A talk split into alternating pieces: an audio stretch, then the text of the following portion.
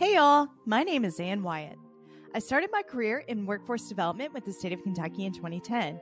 That experience ignited a deep passion for manufacturing within me.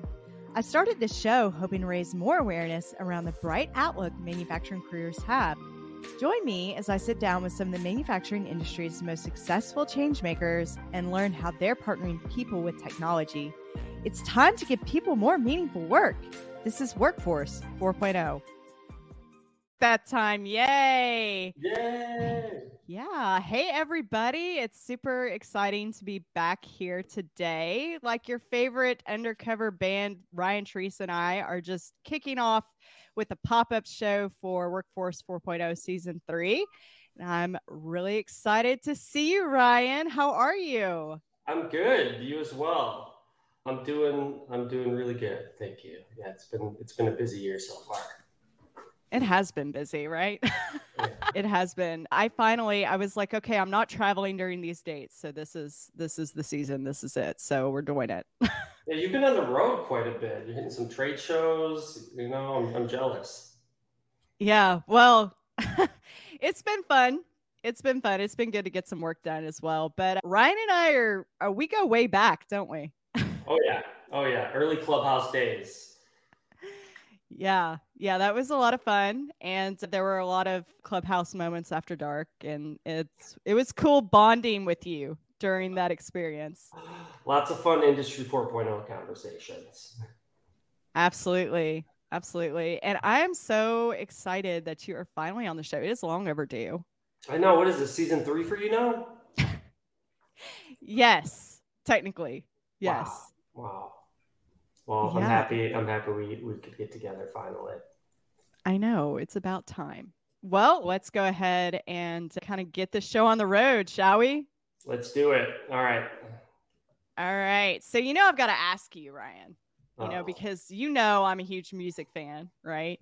Yes and that's kind of that's kind of something that i like to do is trade songs back and forth and i know you've gotten me into a couple of different bands too so mm-hmm. that's been pretty cool. But I have to ask you, and and we should make this happen, by the way. And I, I'm upset that we have not yet. But karaoke. karaoke how do you feel about oh, it? You know, I, am a fan. I'm a fan. Yeah, huge huge fan. Uh, small groups though. I, I can't do the big stage. But my go-to Everlong Foo Fighters every time. That's that's that's a favorite song ever. So karaoke that's that's the one I'm requesting. I'm a huge Foo Fighters fan, right? Good I mean, band, who doesn't right? love the Foo Fighters? Yeah. I've never seen them in concert, but they are definitely on my bucket list to see. Um, same. That, yeah. That'll be our next our next networking event, the Foo Fighters concert. Industry 4.0 Foo Fighters. Let's can we do that? Can we talk to somebody and please make that happen? Thank you. I'm on it. That's i am gonna reach out. Awesome. I'd be there for that. So the title of the show today, and we kind of got into this a little bit on our prep call yesterday, mm-hmm. uh, is kind of finding your career path in manufacturing. And before we kind of get into that, tell me a little bit about Ryan Treece. Oof, there's there's not not much to. I'm just a nerdy IoT guy. So uh, home automation. I got uh, my dog Leo. It's pretty straightforward. Right. Yeah. Um, Lot, I think there's more to, to it than that though, because you were like, you were you were very on point with all of the the nerdy o, o, IoT stuff, right? Um, because guys, I don't want Ryan to like underplay himself. When you get Ryan into a conversation and he starts talking about it, I'm over here like let me write this down. I need to know more. And I think that's kind of where kind of getting to know you in Industry 4.0 Club was super beneficial for me. You've taught me so much about the industry, but you shared something with me yesterday, and it wasn't always quite like that, was it? No, no, it wasn't. Well, I, I was always kind of a computer nerd growing up, but when it for the IoT stuff, I kind of had a unique way of getting into it. I guess to to start I went to Western Michigan University, started in electrical engineering. And then I ended up switching to a business major. And at the career fair, my last semester, I was walking through and I noticed one of the, the few companies that was selling a physical product instead of software was this company called Keyence, right? And so factory automation, sensors, I ended up getting a job there. They gave us, I think it was like three months of training at their corporate headquarters because I had no idea. Like my dad worked in a factory when I was growing up and like we'd go there for holiday parties, but I didn't know what a PLC was. I didn't know what an input, what a sensor was, right? And so over time, it actually worked out because I, I got diagnosed with type 1 diabetes my last semester of college. And it was kind of a, a struggle for me to adjust at first, just kind of the mental burden of having to check my blood sugar infrequently. Then I got a continuous glucose monitor. It gave me readings every five minutes. But what always frustrated me was this insulin pump that dosed me insulin. I just had to program it, it didn't automatically do it. So I was constantly like manually adjusting one and, and reading the other and doing these mental math calculations. And so fast forward a few years and I found out about open source project and it was kind of a cool story because this guy had a, a, da- a young daughter in school that was having issues controlling her blood sugar and he worried about her and he was a nerdy software guy so he just took like a raspberry pi ended up programming it, hacked the insulin pump, hacked the blood sugar monitor, made like a website to upload all this data. So, this whole IoT solution. And he was able to automate it so that when she's playing at recess and running around, it'll automatically suspend her insulin pump so she doesn't go low, right? If they're worried about her and they don't have to call the school to have her go to the nurse's office to check her blood sugar, he can just pull up his website and monitor that, right? And so I think once I found out about that, that had a pretty big impact on my life. So when I'm going into these different IoT solutions, that's kind of where I'm coming from, right? Like, what can we, what has this continuous mental burden, whether it's in the factory or at, at your home that you can kind of automate and do those little calculations ongoing. So yeah, it's kind of uh, after that I was hooked on the IoT stuff. So I got a bunch of microcontrollers everywhere. Uh, I, I try and do a lot of that stuff, but it was uh, yeah, I kind of fell into it, I guess. That's awesome, and I love that story. Um, you know that it it was the father right you know kind of looking for solutions. Of course as a parent like who wouldn't do that right? But you know he was looking for solutions for his daughter and and was able to share that. And i mean that's really about you know speaks to the power of community right? And you know what i love so much about doing stuff like this and and being a part of uh, linkedin and and stuff like that is really sharing those use cases and sharing those personal stories at the same time yeah, it, it was inspirational too because here's an industry, these technologies have existed for decades, right? And from a manufacturer standpoint, they have a, a, a lock on the market. There's no reason. It's just increased risk if you're automatically dosing, right? And so they pass that liability onto the endocrinologist, like, don't have to do that until this guy comes in, cares about his daughter, disrupts everything to where it, it went viral. A lot of people were doing, he published a build, you could do it yourself, walk them through steps. Very supportive community, right? And then the FDA got concerned about it. And so they had to start meeting with the FDA, and it ended up forcing these other large insulin pump manufacturers to come up with their own AI solutions. And I think if this guy, this nerdy guy, just trying to take care of his daughter, you know, if he if he didn't hack this together over a weekend or a month or however long it took him like we wouldn't see the results of that today. So when when i'm out there in industry i'm always looking out for like what's just waiting to be disrupted like this right? Like where is this low hanging fruit that we could just easily tie together and create these efficiency gains here? Absolutely. Yeah And, you know, I think that's a really unique mindset of product marketing and, and marketing in general. And I know you do a lot of biz development. I think it's really interesting that you started your career in college, that you were like, yeah, I'm going to go into electrical engineering, which is awesome, right? By all means, we need more EEs. But what kind of inspired you to change over into the business side of things? A few things. I'd say one, my first semester of college, I was in our digital logic class, and the professor's like, raise your hand if it's your first time taking the class. Less than half the people in the class raised their hand. Two times, three times, right?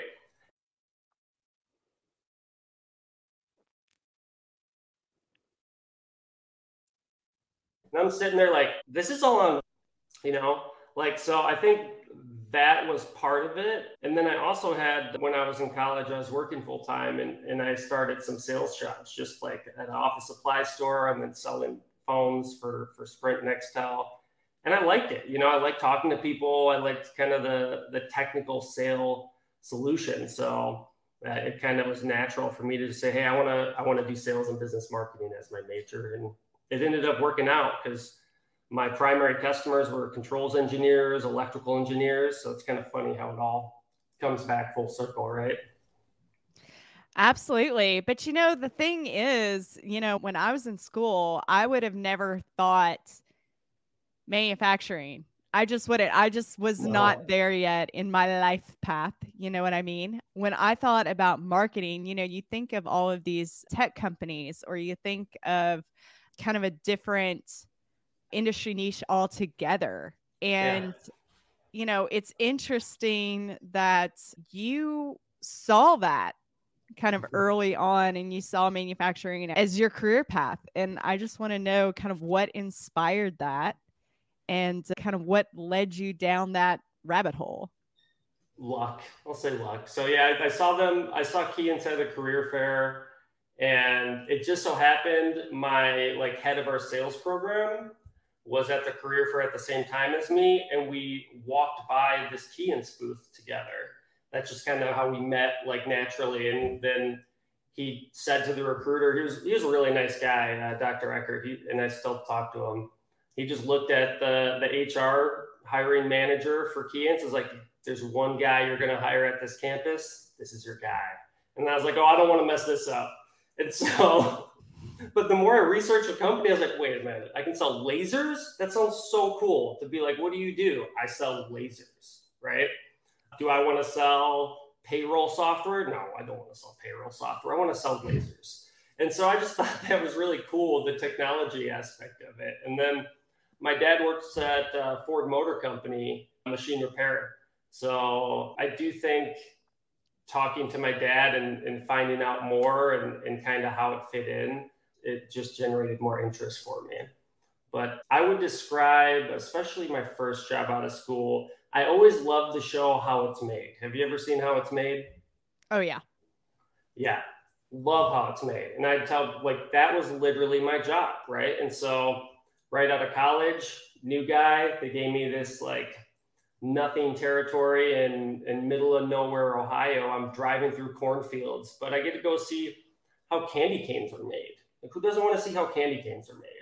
I got to see how many Chips Ahoy are made, how Ziploc baggies were made, pretty much every automotive part that you can think of, and assembling the whole vehicle itself.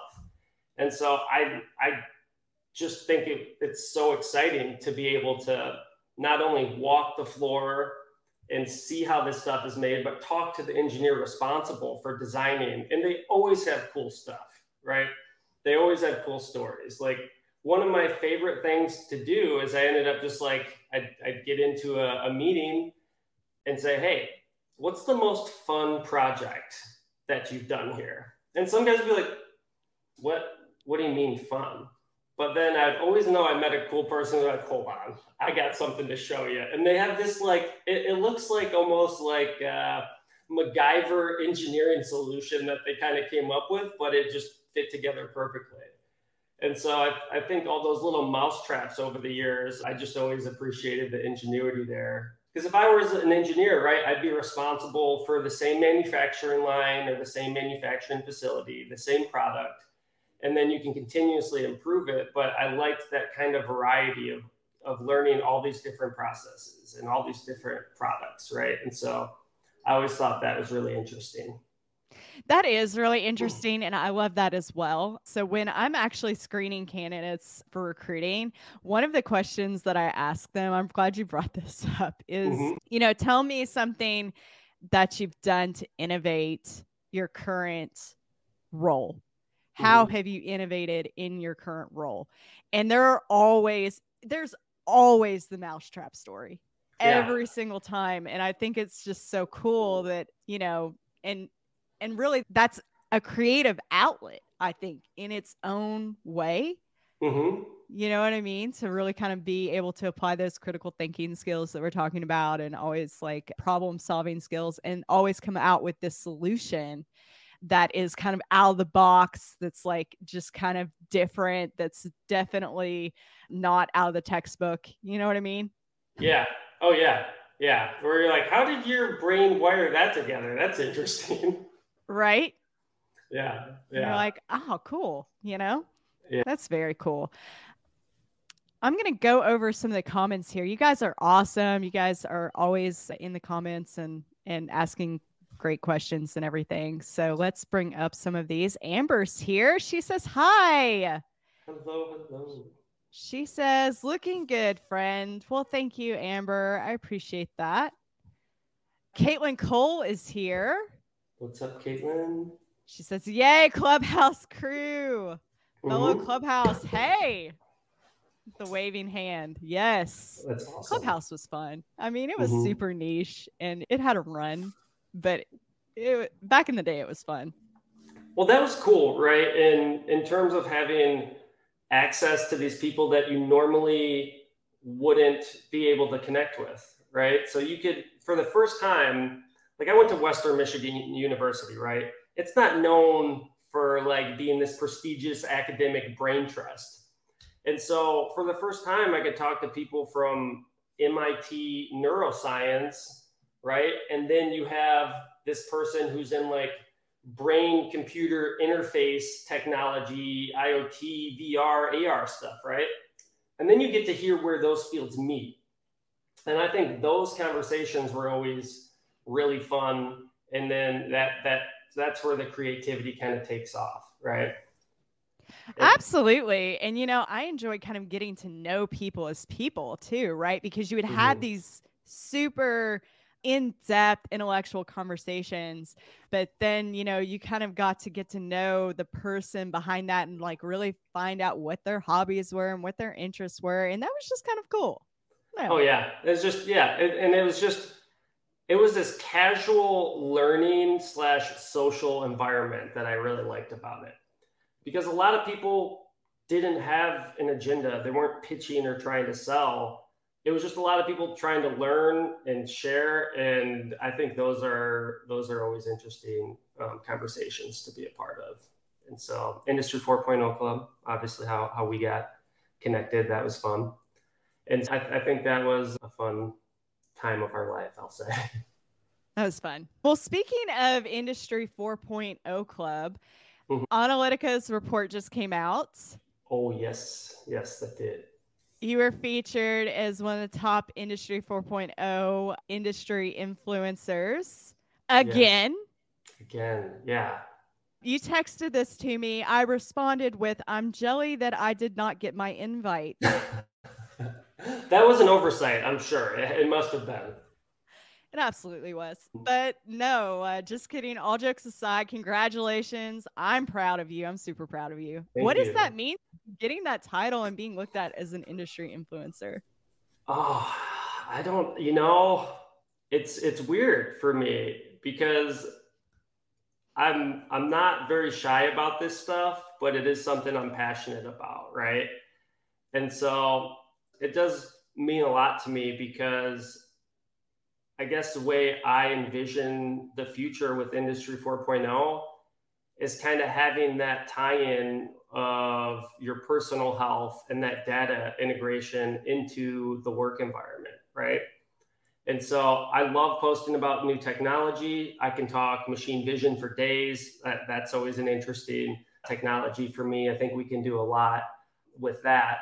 But I think being an industry 4.0 thought leader, influencer, whatever you want to use a term for, is it's exciting, right? Because I think getting an audience to share these ideas, and then all it takes is one person in the right role to also have like a personal connection, right? And that's where true innovation comes, just like that guy with his daughter and the insulin pump. And so I think I'd like to use these use this opportunity to kind of find more more things like that. So not just diabetes data integration, but other health issues and using these types of technologies to make sure people feel comfortable, make sure they feel safe in the workplace, you know. When when COVID hit, when I was at my prior employer, we had a lot of customers that reached out like, "Hey, is there something we can do?" There was news reports like, "Hey, there's an IoT solution where you have these wristbands and then it'll like go off if you're in X amount of six feet or whatever with each other. And so a lot of companies were looking for these solutions to keep people safe and healthy. And so we I was I was happy to be part of a team where we were building solutions that simple stuff like counting how many people walk through the door in a certain area and then having that record so that way they're able to know how many people are allowed to be in a certain area, right? Or when's the last time you sanitized your station at work and wiped it down?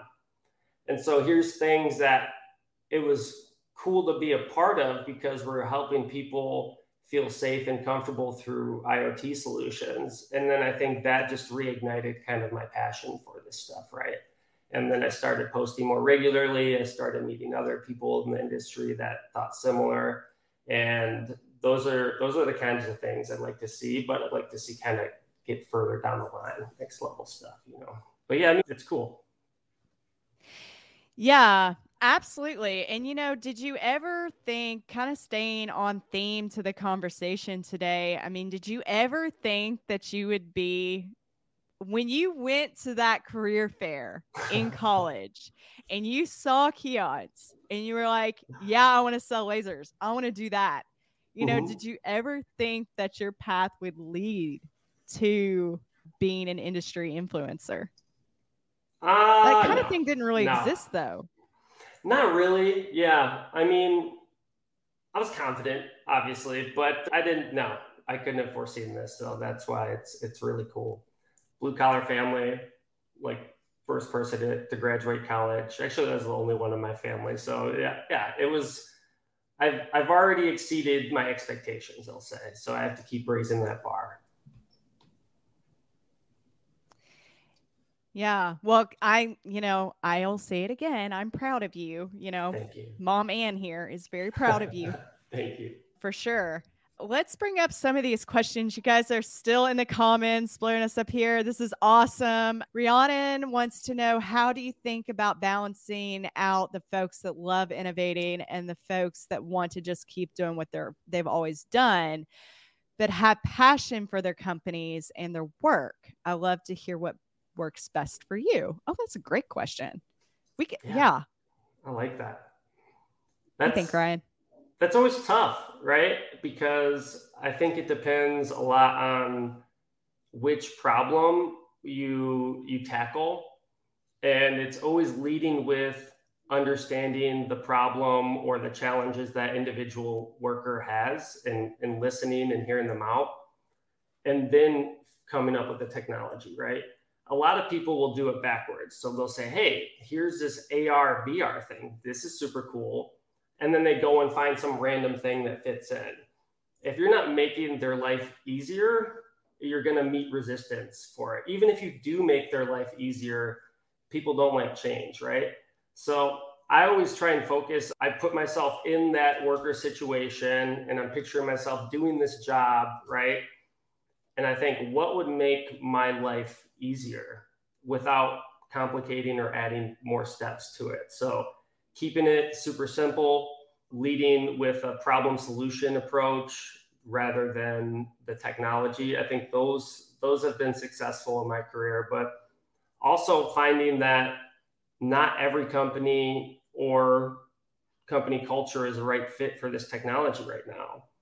And so a lot of companies are going to be left behind and then they'll start to feel that kind of pain of their competitors getting these huge efficiency gains these huge productivity gains. And, and that'll be reflected in their pricing for the products or services that they're offering right? So eventually everyone's going to be in a situation where they need to compete but it's just a matter of finding that kind of alignment of when they're ready for it from a company getting that that internal support to help as well because no matter how good of a solution we anyone puts together you're going to have to have some internal champions and that continuous support to, that will just give that little bit of hand holding when you walk away yeah absolutely I think there's some major takeaways from what you just said there, but top takeaways, you're right. If you're implementing technology that is going to be harder on the user, it's just not going to it's not going to adapt well. But understanding your workforce on an on a one-on-one basis and leading with empathy, mm-hmm. you know, are probably two of the strongest things you you can do. And there's partnering with your HR staff yeah. and having those conversations i think are critical during this time let's see chris s is here he says pivoting off the insulin pump example what is the biggest simple opportunity for iot applications for small manufacturers that you feel is being overlooked when it could make significant impact to productivity that is a great question i love that question great great question, question too predictive maintenance is such an easy one, right? That's that's why you hear it. It's so popular, especially on rotating assets like motors and things like that. It just makes too much sense. Like the the cost of deploying, whether it's like a, a LoRaWAN based vibration temperature sensor or one that's going through like an IO link block, you can get these these sensors for a few hundred bucks and a predictive algorithm right? Because all that thing's doing, just like the insulin pump is doing, it's it's just kind of this repetitive check, right? Like, are these things in between this tolerance line? And so as that motor wears down and the bearing starts to wear down, you're going to see more wobble, and that'll cause higher amplitudes on that on that chart. And so I think that is hands down. If I was a small to medium sized manufacturer, I would start with doing probably a, a rotating assets predict rotating asset predictive or preventative maintenance. And then the other one I'll mention is just getting your data to a cloud or a common dashboard, just in general. And so one of the challenges is are these machines all on the same network? Because you could have a huge facility with all of these individual stamping presses that none of them have an Ethernet cable connecting them, right? Right. And so there are also systems that have a localized plant network. And I think in that case, if you don't have to kind of IT or network everything's together, just getting basic data off your equipment and, and visualizing it because if you walk into a plant facility, I bet everyone sees right when you walk in the door a big whiteboard, right? And that's going to have all of the production data. That's going to have production targets, right? It's going to have quality info, info all of this stuff. And they may have uh, a morning meeting, kind of kicking it off, having the expectations for the day. They might have like a midday meeting where they're like, okay, how did the morning go? Do we have to make those kind of adjustments? and then they could have an end of shift or second shift in the day meeting kind of reviewing, right? Well, each that's three snapshots of data throughout the day. What if you had, instead of those manually reported whiteboard data, what if you at any time could just log in, view those metrics in real time, and then make decisions quicker? So you're not falling behind on production for the three hours for the start of the day you're finding that problem in hour one and then you're, you're implementing those solutions two hours earlier and realizing those gains faster so i think having that information and data to work off of in real time is, is extremely valuable as well that's amazing or even what if you what if you have a part that's about to go out you know yeah you could see the quality control drifts right because almost every process is going to have some sort of gauging or check fixture and, and things like that. Pulling that data, once again, drifting tolerances. Yeah, for sure. I hope that answers your question, Chris. I think that Ryan did an amazing job with that. Thank you. Kurt wants to know what do you think is the first tool that can be used in companies' IoT bag of need for hire when telling transitioning workers where to start? Ooh, that is a good You are Killing it today. Hmm. Yes. Yes, great question, Kurt. I'm trying to think, right? If I if I was a company and I was trying to build an IoT team, I would probably start with someone who has a background in kind of doing I guess, yeah, I think having an IoT background and some sort of sensor to cloud solution would, would be great. But if they have a lot of industry knowledge in a specific process that they can bring to the table, a lot of the other stuff you can teach pretty easily. And the solutions have become much easier to deploy. So I think I would want to make sure that the person I'm hiring understands kind of the process, the challenges, and have that kind of continuous improvement mindset, that kind of creative problem solving, and kind of not afraid to fail and push back when others are, are questioning them because you do meet resistance in, in a lot of these situations. Absolutely. And not only that, you know, we have this conversation about how roles have changed and how they continue to change so often, Ryan. You know, there are probably, you know, if I'm thinking from a recruiting standpoint, I've got X here as a number, right, of how many individuals are out running around with this experience, right? The IoT experience that is needed. Yeah. And I'm thinking about IoT and IIoT, right, as a as a career path and did that, you know, how long and down here you got the length of time of how long that position has existed. Oh yeah. So as a follow-up to Kurt's question, what are some of those other transferable skill sets that you think are important to implement or look for when you're recruiting talent for that area? Mm, any type of sales engineering role where you have to come up with a technical technical solution, I think is always an interesting one, right? Like when when I was at my first job, I would literally walk around with this big suitcase full of sensors and, and different type of equipment and I felt like a magician. I take out, I put my case on the table, and you're, you're pulling out these sensors and, and talking solutions. So I think having kind of a basic understanding of the different tools in the toolbox is is important, and having experience putting those together for unique solutions for customers, and then understanding what was the result. Like, do you understand the the business justification behind that? Yes, you sold them a laser, and, and they bought a thousand lasers but what were they using that laser for and what was the, the end result of implementing that technology that's amazing. I love that. And that kind of feeds into our next question from John. What advice would you give to engineers, especially non electrical engineers who want to shift to Industry 4.0 jobs? I would just recommend there's a lot of the cost of this technology and the resources available I mean, just just buy a Raspberry Pi, right? And then just start doing some sensor-based projects on the weekend. Like you can take a you can take a vibration temperature sensor, put it on your washer and dryer, and have it alert when it stops vibrating, so you know when the, the clothes are ready to be changed over, right?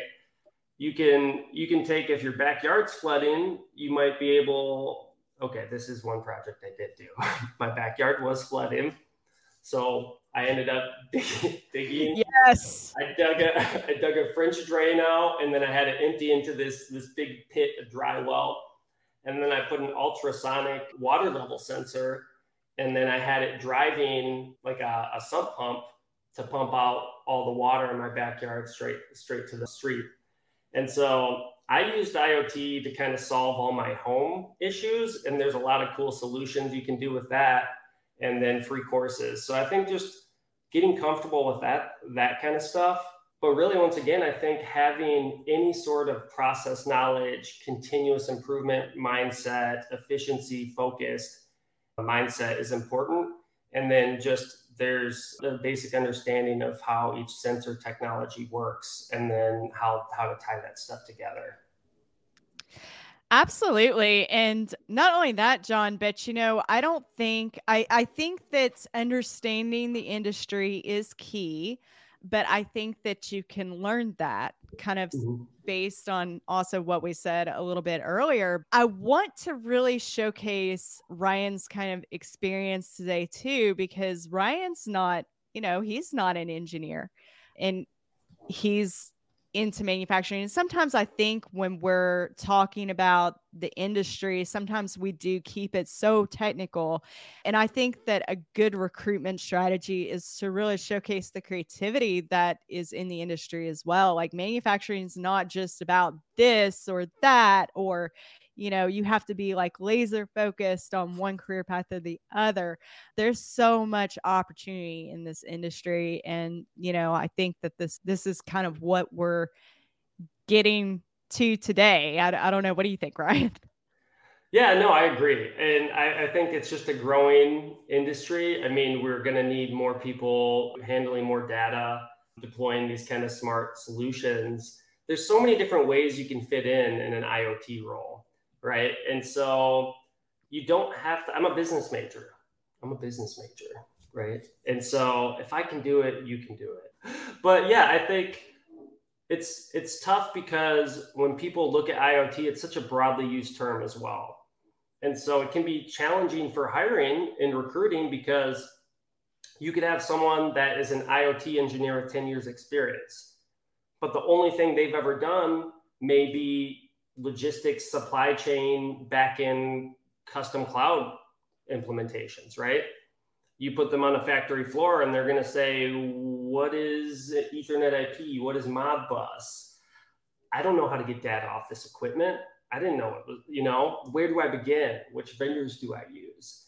And so that's where I think once again it's it's going to be more specific of having any sort of manufacturing or vertical experience and then the rest, the solutions have gotten a lot better in terms of we can teach you IoT in a few days. I can't teach you manufacturing continuous improvement and all these different processes that you've you've learned over the years. That's something that's going to come from experience and from exposure. Yeah, absolutely. When I started recruiting, I I did not I mean PLC what? Yeah, what's a PLC? What, what does that mean? I, yeah. What are these? But, yeah, yeah, and you just you know, and and I guess it was kind of one of those things where I didn't really have to to learn it, but I was so interested in it that. Mm-hmm. I was stubborn. I was stubbornly interested in that stuff. I would spend my weekends Googling stuff. I, at one point, I wanted to learn ladder logic for PLCs. Like, yeah, there's a lot of cool stuff. There's a lot of cool stuff. It's just cool you know, manufacturing is just cool. Mm-hmm. Um, this LinkedIn user says uh, predictive maintenance and IoT networking protocols need continued thought leadership as there is still a lot of work ahead for them to make life better. Not net more laborious than short lived in usefulness due to said setup and maintenance burden. Yep, I agree. I mean, the challenging part is always going to be the legacy equipment, right? A majority of the machines and equipment in the field are going to be legacy 10 plus years old. And so you can have factories that have 30 year old PLCs that just won't die. And so it's always a challenge. How do you get data and transition this older production equipment? So you may hear rip and replace is a common term. That just means your PLC or your controls are too old that they're really going to gut it and replace it with a newer system that can natively talk these protocols.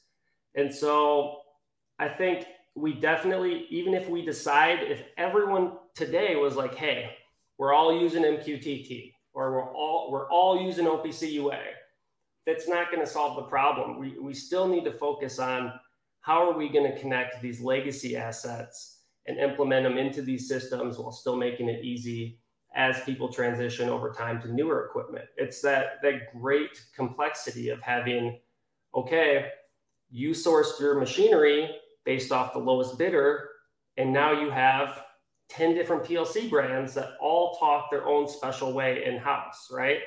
That may have worked out for an industry 3.0 solution, call it, that's all just automation based but once you come into a data driven industry 4.0, where that becomes more important, that's where people, I think, are seeing a lot of these challenges. But when I'm thinking of solutions out there, I think of my grumpy old maintenance dad, and I think, could I convince my dad to do this? And if the answer is no, it's time to kind of rethink maybe the solution we're looking at there, or maybe investigate a, a potential alternative for that but yeah, the the industrial protocol, I could I could talk for days. I don't like vendor lock-in, right? I don't I don't like being limited. I don't think it makes a lot of sense. But I think towards the future, what's nice is I think we're going to rely less on these PLCs. They're going to be more commoditized in the sense that most of that is just going to be used as kind of a data generation. And we're just going to immediately push it to a cloud or an on-premise edge solution. And that's where all the programming is going to be. So then you don't have to worry about 12 different softwares to learn and all the different service and support packages. I think it's really going to be one more common platform to tie them all together yeah, I kind of wondered myself. And, um, you know, that's a really good segue into our last question of the day is, you know, where do you think the industry is going? Like in 10 years from now, when you're looking at machine vision or you're looking at sensors, you know, where are we going to be? What, what are, you know, what are some of the jobs that you feel like are going to kind of come out of this industry 4.0 transition? Hmm, that's a good question. I, I think we're going to see a lot more. We, we are starting to see quite a bit of AI companies out there. And I think it's going to transition into creating a lot more small to medium sized businesses in specific use cases for AI in their different verticals. Right. And, and so I think there may be someone who's a material handling AI specialist um, there may be another company that's automotive manufacturing AI specialist, these different silos of knowledge where they can take everything that they've learned, come up with this creative solution and intellectual property, and then that'll become more common, I think, as a business model for small to medium sized businesses. I think having, I would like to see more health data integration. I think there are automotive companies that I've seen their specifications list. They put a lot of thought into the ergonomics of how even they build a workstation. It has to be this certain height. It has to be tilted at this angle and it has to have adjustments for this angle, right? Uh, it has to be compensating for colorblind people. You have to have solutions for that. Maybe if there's different lights that mean different things, you have to have alternative programming solutions so I'd really like to see more focus on keeping workers healthy. I know my, my dad repairing machines at Ford over the years, two shoulder surgeries, you know? So I think that's where stuff, and I see Kurt's mentioning like exoskeletons. I think that's cool. That How is cool, cool. would it be to just like pick up this huge motor with robot arms and be like, okay, you know? I want to do that. I want robot arms. Yep. I, th- I think AR has a huge, huge possibility.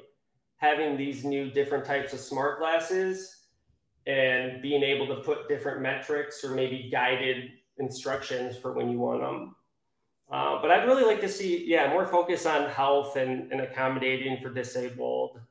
Uh, I think it'd be really cool, like if I was working in a factory at my workstation, to have in that display or HMI kind of whatever health metrics or your own little dashboard, right? Like you may have like a little corner of the screen where I'll say, you know what? I really want to know what my current blood sugar levels are and like a little graph of that. And just to have that on the workstation. So I'm not constantly checking my phone, check, you know, I can just have that, all the data I need is right in front of me and customized for me. and then being able to cut that data connection when I want in a secure way, right? A little toggle on my side of the fence. And so that way I'm, I don't have to worry about data privacy. But yeah, I think machine vision, huge potential there. NVIDIA is coming out with new hardware every day, and I'm seeing creative solutions, even just monitoring like the ergonomics of people, like if they're bending over and seeing kind of if it, if there's any kind of potential issues for for long-term injuries and things like that. So really keeping workers healthy and making sure that they feel comfortable in the workplace. I think I'd, I'd like to see more focus on out there would be cool. And I love that concept as far as like, you know, it really kind of puts the tech in front of the your frontline workforce as well. And that's something that we're, you know, we're kind of always talking about. And then, you know, the younger generations of your workforce, you know, when you talk about like community and invest, they want to feel invested in, you know, of course, we're both millennials. And then mm-hmm. you've got Gen Z coming up, you know, in their own brand of chaos. And I love mm-hmm. it and I'm here for it. But you know, we have these ideals around our health and we're very interested in the benefits and also the technology. And from a recruitment strategy i mean it just makes so much sense right? Mm-hmm. i think so. I think what i mean look at as soon as email and laptops became common people were expected to maybe check their emails at home smartphones. So we're in this constant kind of working culture and that can make it even harder to focus when you're in the workplace and you're kind of you may be kind of fatigued. So having this technology automating all the simple stuff for you and making your life easier i think will be really important moving forward.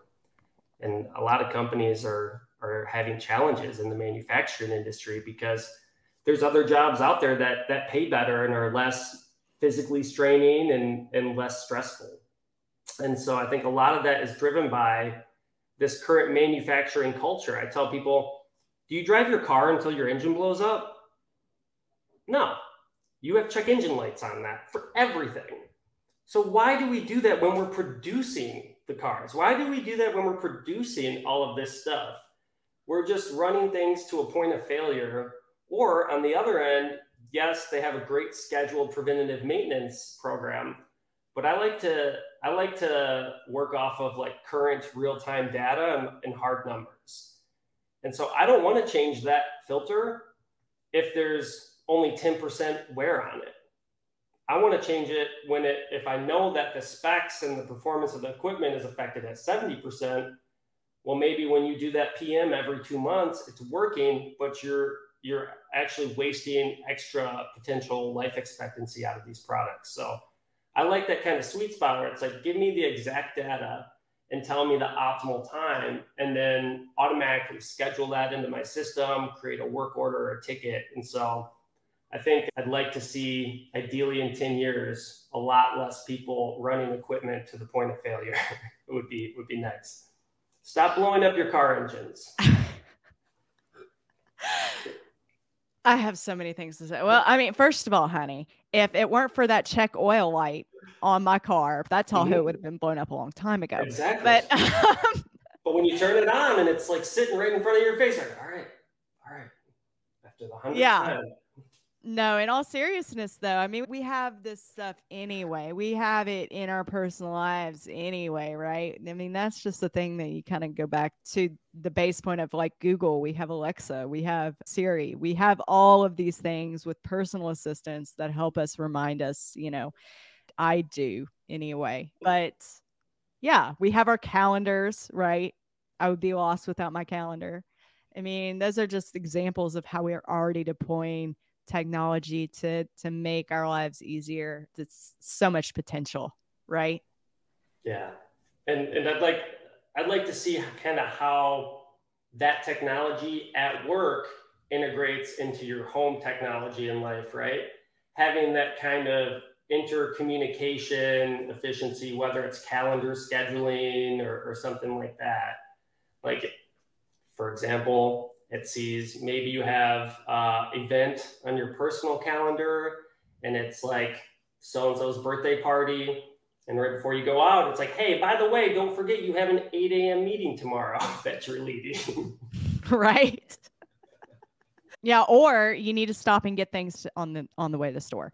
But yeah, Ryan, this has been such a good conversation today. I know that we're at or over time. I mean, that's kind of that's kind of how we roll though, right? That's yeah. Yeah. that's on brand for us. It can be a little uh, well, you know, well, you know, we just nerd out together. That's like for those in the audience or that we're watching today, what's a good way to connect with you? Just reach out on LinkedIn. I'd, I'd love to just send me a message. I'd love to connect. Let me know how I can help. I'm always happy to help. Feel free to, to ask me anything. So, yeah. Awesome. Well, thank you guys for hopping in the comments. Thank you for your questions. We really appreciate the conversation today. So, everybody have a good week and we'll see you next time. Thanks, Ed.